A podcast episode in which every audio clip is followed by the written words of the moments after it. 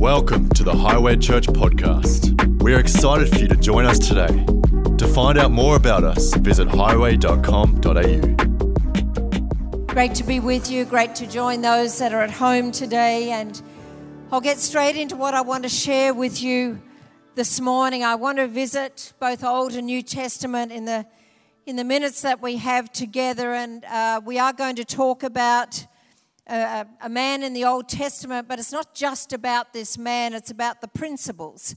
And I want to talk to you about the principles that are related to the kingdom of God, and they work in any and every season of your of your life. And as we, you know, we're touching today upon a spirit-led life, but you know, we could go in so many areas, so many places with that, and um, I want to specifically just talk about some foundational things. I want to talk about principles um, that Byron and I have lived our life by, by the t- from the time that we accepted Jesus as Lord. It's never changed, and we do know that in the in the kingdom of God there are mysteries, and some of those mysteries we will not be able to have full understanding on until we find ourselves in heaven one day, but there are principles that I believe stay with us all through our time upon this earth. And so, firstly, this morning I want to touch a little bit on the life of Isaac. This is the boy, as you know, he was the one that God had spoken to his parents that I'm going to give to you a son. So every time they looked at this boy, this boy had the mark of God upon him. He had the promise of God over him. And uh, some of you sit in this room, and some of you today at home will know that God has spoken to you in that way about one of your children or all of your children, that the, the hand of the Lord is upon that one. And even though there may be things that get detoured and changed and messed up from time to time, when God has spoken something, He will find a time, an appointed time, to fulfill the word that He's spoken to you. And so this, this boy, well, now by the time we're picking it up today, this Isaac is now well and truly into adulthood, but there are eight words. And it's those eight words back then that is very significant, but it's those eight words that fit with where we are right now. And these eight words that start off this uh, beginning of this chapter in Genesis chapter 26. We will read more than eight words, but I'm going to begin with those. And in these eight words of Genesis 26, it says, Now there was a famine in the land. So, right there, we're getting an understanding and a description that there is a famine in the land. We should be able to connect with that because I think right now we're looking at things that we would say represent a famine. So, there was a famine in the land, but beside the earlier famine of Abraham's time, and Isaac went to Abimelech, king of the Philistines in Gerar. And there the Lord appeared to Isaac and said, Do not go down to Egypt. Live in the land where I tell you to live. So today I want to touch on some of the things that Isaac did in this time of famine, but I want to talk to you that no matter whether you would say, Well, I feel like I'm in a famine right now, I want you to know that that just does, does not disqualify the power of God. It does not disqualify God from moving in your life. It does not disqualify your prayers from being answered. It does not disqualify what God wants to do in and through your life because we're talking about walking a life under the Spirit of God. See, if you have little word or little understanding of the presence of God, then you'll get stuck in the famine. And you won't see days beyond the famine. You won't know how to get out. You'll feel powerless and, you know, void of any ability to know your way through that famine. But we see the wisdom of God coming through. And the word that God gives to Isaac is do not go down to Egypt. We could park on that right there. In a time of stress, in a time of chaos, in a time of crisis, in a time of uncertainty, do not, or really at any time, do not go down to Egypt. Now, Egypt was important, it had a significant uh, meaning to it because Egypt represented bondage. Egypt represented a threat to God's people. Abraham's grandson Joseph, we know what happened to him. He was sold into slavery by his brothers and he ends up in Egypt. 430 years of the Israelites, they lived in Egypt. They grew in number, but even though they grew in number, they were underneath this heavy oppression of Pharaoh. And when they couldn't handle the oppression any longer, God raises up a Moses to lead them out of the oppression, to lead them out of that land of Egypt, to lead them out of their bondage. A series of plagues had gone through Egypt and left it in absolute ruins. And yet, in amongst that, God does a miracle and he opens up the Red Sea so that his own people can cross through into safety. And I want you to know no matter what your famine looks like right now, God has heard your cry, he's heard your prayer, and he will make a way through, even though it doesn't look like there is a way to come through. You only have to read the Bible to find out that God makes a way. You see, Israel's redemption from Egypt what that does for you and I is that it serves to remind us of our own deliverance.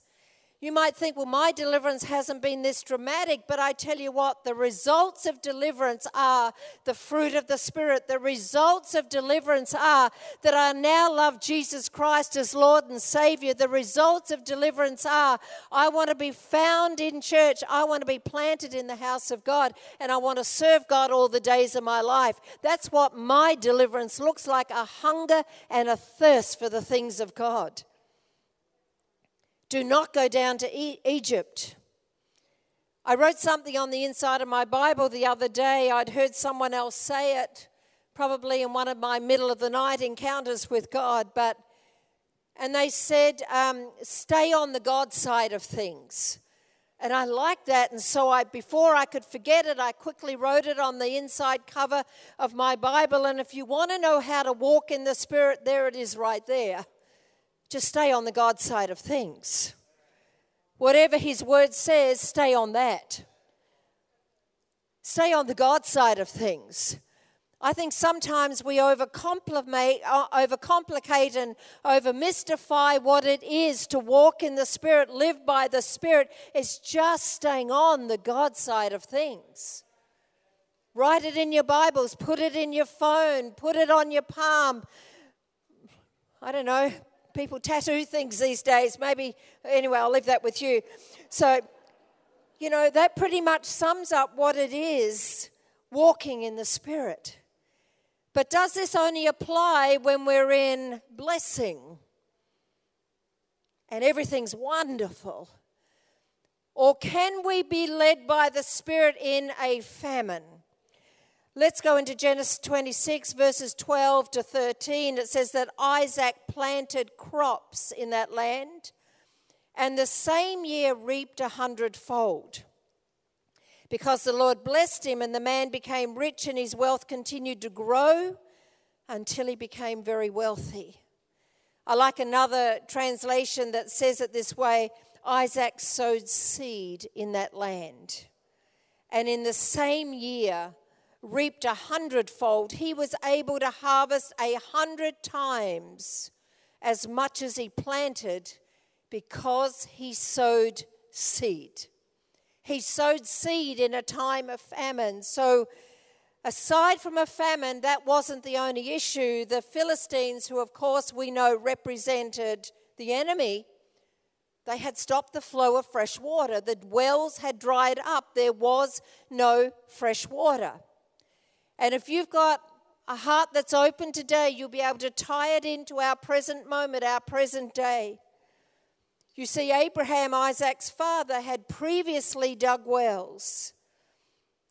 For Abraham had the wisdom to know that where there's water, there's life.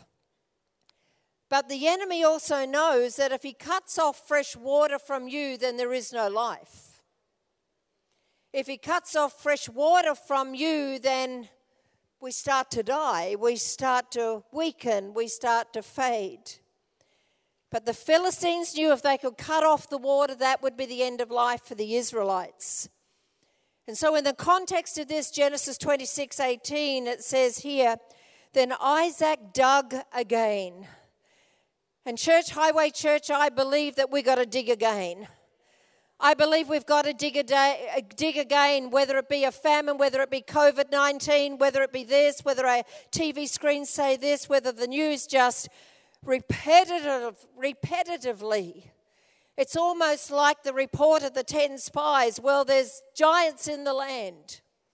There's giants in the land, and you turn on the network anywhere, you turn on the news anywhere, and it's like, what report are you going to believe? Were there giants in the land? You bet there were. Were there issues in the land? Absolutely. Were there problems to overcome? Absolutely. But why is it it just took two men to believe God's report, God's good news, God's word, and move in the power and the authority of what God had said instead of the report that came out from the other ten? And I believe we've got to be careful about what report we are giving time to right now. Isaac dug again in the wells of water which had been dug in the days of his father Abraham. For the Philistines had stopped them after the death of Abraham, and he gave them the same names which his father had given them. I love that. Not only did he plant seed, but he dug again. And he brought those wells back to their original condition. And I believe he also gave great honor to his father by naming them what his father had named them. There were three wells that Isaac dug. And these are important because one of those wells was called Esek. And it was called that because it was the place of disputes. It's where they argued and disputed. The herdsman said, This water's ours, this is mine, and you can't have what is mine. And so it was called Esek, the place of disputes, and the other one was called Sitnah. And it's where they quarreled and argued even further, and they it was a place of quarrels, but thank God there was a man who didn't quit. Thank goodness there was a man who didn't stop. I'm so pleased that Isaac's life represents to us the power of digging and redigging and keep going forward and plowing the ground and putting your hand to the plow again and coming to the altar again and worshiping the name of Jesus again and coming before the throne of God and keep on digging because finally they go to this other well. And it was called Rehoboth. And it says that this well's name means that the Lord has made room for us. God has made room for us. And Highway Church, I want to say to you, God will make room for you, both in your personal life, in your family, in our church, our place in the nation right now, our spot and time in history right now. God will make room for us if we keep digging, if we keep doing the things of God, if we're led by the Spirit, if we are men and women of the Word of God and listen to the right reports right now. We've got to have fresh water in a day of famine, in a day of confusion, in a day of crisis and chaos, in a time of disputes, in a time of quarrels and arguments. But I want to find fresh water in spite of all of that. In spite of all of that. So, as we talk about being led by the Spirit, can we flourish? Can we prosper? Can we become stronger and not weaker? Can we grow in the Spirit of God? Can our relationship with Jesus be more intimate and sweeter and real? Even if there is a famine, even if there is an enemy, even when fresh water seems to dry up, even when hope seems to be fading, when there is tension or disputes or quarrels, see, I see opportunity if we stay on the God side of things.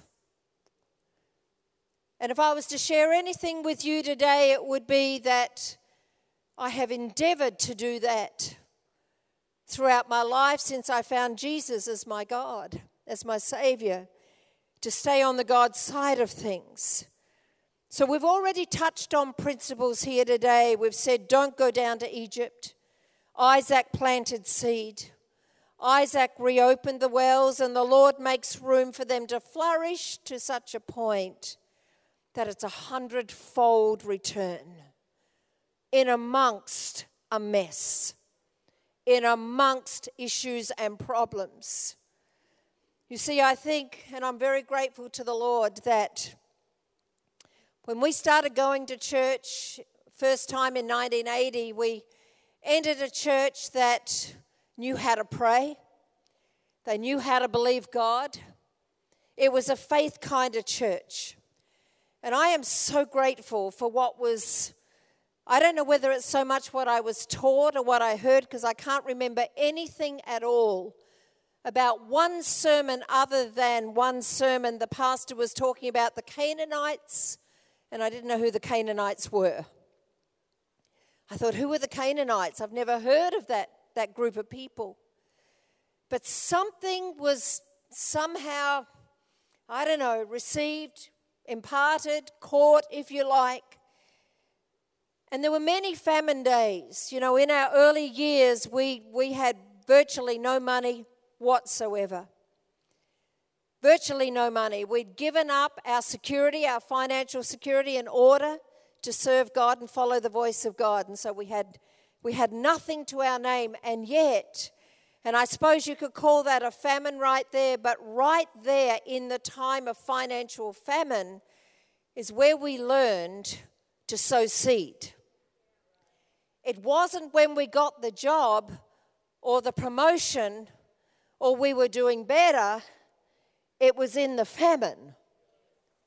And we sowed seed, a financial seed in our famine. It wasn't much of a seed, it was a small amount because we didn't have a lot to give. But we understood the power of that seed sowing. And so we've traveled through our life like that, understanding what seed can do. And way back here in Isaac's day, Isaac knew the power of planting seed. Go over to the New Testament, and I immediately think, as we mentioned seed, I think about the parable of the sower. If I had read nothing else in the Bible, absolutely nothing, if I'd never read anything at all, other than this was the one scripture in Mark chapter 4, it would have been enough for me. To this day, it is still enough. Mark chapter 4, we won't go through the whole thing, just to condense it a little bit in verses 13 14. Jesus said to them, Don't you understand this parable? How then will you understand any parable? The farmer sows the word. Right there, it's telling us that the word of God is seed and you and I are the farmers. And if I had heard and read and been taught nothing else at all, this one scripture would have been enough to know that it doesn't matter whether I'm, I'm, in a famine or something else, I can still sow seed. There is power in the seed. You see, when we're talking about a spirit led life, we could talk about a thousand different things. But the greatest foundational stones are the ones you continue to build upon. They're the ones that are written in your Bible today. They're the ones that are in your phone. They're the ones that are your well practiced scriptures. They are your foundation stones that God has got your attention on to keep building your life on. But Jesus also said, if you don't understand this parable, you won't understand any parable. This is it. If you want to know what it is, it's this. And then if you understand that, then you'll understand how the kingdom of God works. You, you, see, we won't go into it because it's a sermon on its own, but it also talks about us, the receptivity of the heart matters. And that's why it goes on to the different soil types. But in uh, Isaac's time, when the enemy stopped the, the flow of fresh water, what would that look like in our day? Well, the Gospel of Mark tells us it's the cares of this life. It's the worries, it's the concerns, it's the anxieties, it's the fears. It's the cares of this life that choke the word from the word being fruitful. So it also explains to us that Satan comes along to steal. What does he steal? Sometimes think that, you know, the enemy came and stole my car and he stole my lawnmower and he stole this and he stole that. He can take the stuff, but don't let him take the seed. Because even if your possessions got stolen, you've got seed to keep on planting again to believe God for provision here, and it'll be better than what was taken. Because what the enemy takes, God will give back seven times greater. If you've got the seed, no matter what season you're in right now, and plant the seed, watch and see what God brings to pass in your life. We've done this. I, there's so many stories. I tried to think of one story and I couldn't even condense it to one, but I, I think we've told you many years ago where, you know, we had next to nothing. We lived on $2 worth of chips and a can of Coke a day. It's an absolute miracle that we didn't end up with scurvy or, or some other horrible disease from lack of nutrition. But I remember that, you know, somehow Byron did some job on something. I think he got paid $70, which was like gold to us, you know. And then we were leaving for Western Australia, which was a miracle in itself because, you know, to drive there, you've got to put petrol in your car. And even though I had the Datsun 120Y, it still needs petrol to run. And if I could pray my way from Brisbane to Perth, I would have done that. And I think we did a bit of that, to be honest with you. But we got this $70 in our hands and we both felt to sow it to give it. We could not afford to do that. But we sowed the seed, and I won't go into the story, but we made it to Western Australia. And when we got to the other end, there was this job that seemed to appear out of nowhere, and Byron was getting paid $700 in the hand. We had sowed 70 and we ended up with 700 in the hand. Now you might say that's coincidence, that's just you know, fate, it's just this. It wasn't. We sowed seed and we believed in the power of the seed. And we've done that, not just financially, but in every area, because we understood Mark chapter 4. See, famines will come and go. Situations will come and go. Disputes and quarrels and trials and difficulties and crisis. COVID 19 will come and we don't know when it will go, but I do know the authority in the name of Jesus. See, it says here the cares of this life. Well, cares means a divided mind, a divided place, and the seed has no effect. So, what would Egypt represent to me? Egypt to me would be living in such fear and panic, dread and unbelief. That to me would be my Egypt. Egypt to me would be seeing no hope, no way, no future, no peace, no joy. Egypt to me would be that Jesus would come and say, I can't do any mighty miracles here because there's more unbelief than there is belief. That, that would be my Egypt right there. And eventually Jesus walked by and said, I can't do much here. The kingdom of God is at work in such a limited way because of unbelief. That would be my kind of Egypt, and yet you and I are not called to Egypt. Do not go down to Egypt as COVID 19 is spoken about through our TV media screens in saturation levels. Do not go down to Egypt. Don't go down to fear and panic. Don't go down to that place where you lose sight of the name of Jesus, the power of God, the King of Kings and the Lord of Lords. He is the one. He is the one that can part the waters and make a way through, bring a solution where man is running out of ideas. Don't go down to Egypt into unbelief. See, I believe there is a spirit of faith. If you want to be led by the Spirit, there's a spirit of faith. And faith comes by hearing and hearing the word of God. Galatians 5:16 says, "So I say, live by the Spirit and you'll not gratify the desires of the sinful nature. They are opposed to each other." And later on in that same chapter of uh, chapter 5, it says that you and I are to keep step with the Spirit. You see, 41 years ago when we started, we did not know how to keep step with the Spirit. We were learning to walk with God. Learning to walk with God, and that little Latin phrase that I've brought to you a few times over the years, solvitur ambulando cum Deo. Have I impressed you right there? My little Latin, one and only phrase I know. It simply means it is solved by walking with God.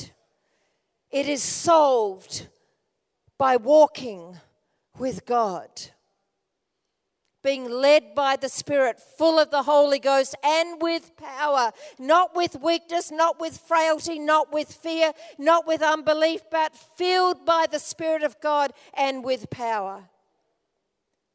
You see, living a spirit led life has led us into places of safety and protection. And having a testimony today that we could not have put together ourselves being led by the Spirit as we were about to sign a document that put us into business partnership with two men, right there, pen in hand, ready to sign. The Holy Spirit said, Do not go into partnership with these men. Pen was dropped, documents not signed. Being led by the Spirit means you've developed an ear to hear the voice of God. Being led by the Spirit has, thankfully, I've grown enough to say, I'm running in my lane. I can't run in yours. I can't run in theirs. I can't run in that one. I will run in my lane and hear the voice of God for my lane. Being led by His Spirit says that I have got authority in the name of Jesus, which means that I am not a victim. I refuse to live like a victim. I have authority in the name of Jesus Christ. And I know my jurisdiction to use that authority. There's places where I do not have jurisdiction, but where I have been called, where I've been planted, where my stake is in the ground and I have jurisdiction, I have authority in the name of Jesus. Being led by His Spirit has taught me the value of His word, the value of His house and to see into the unseen and to prophesy for things to come. But being led by His Spirit says we can dig again. We can dig again. We can sow again. We can let fresh water flow again through our own lives. Being led by the Spirit says, I will not give the enemy any ground that is mine to be possessed. You see, being led by the Spirit is, I will not let him take the seed. I won't let him take the seed.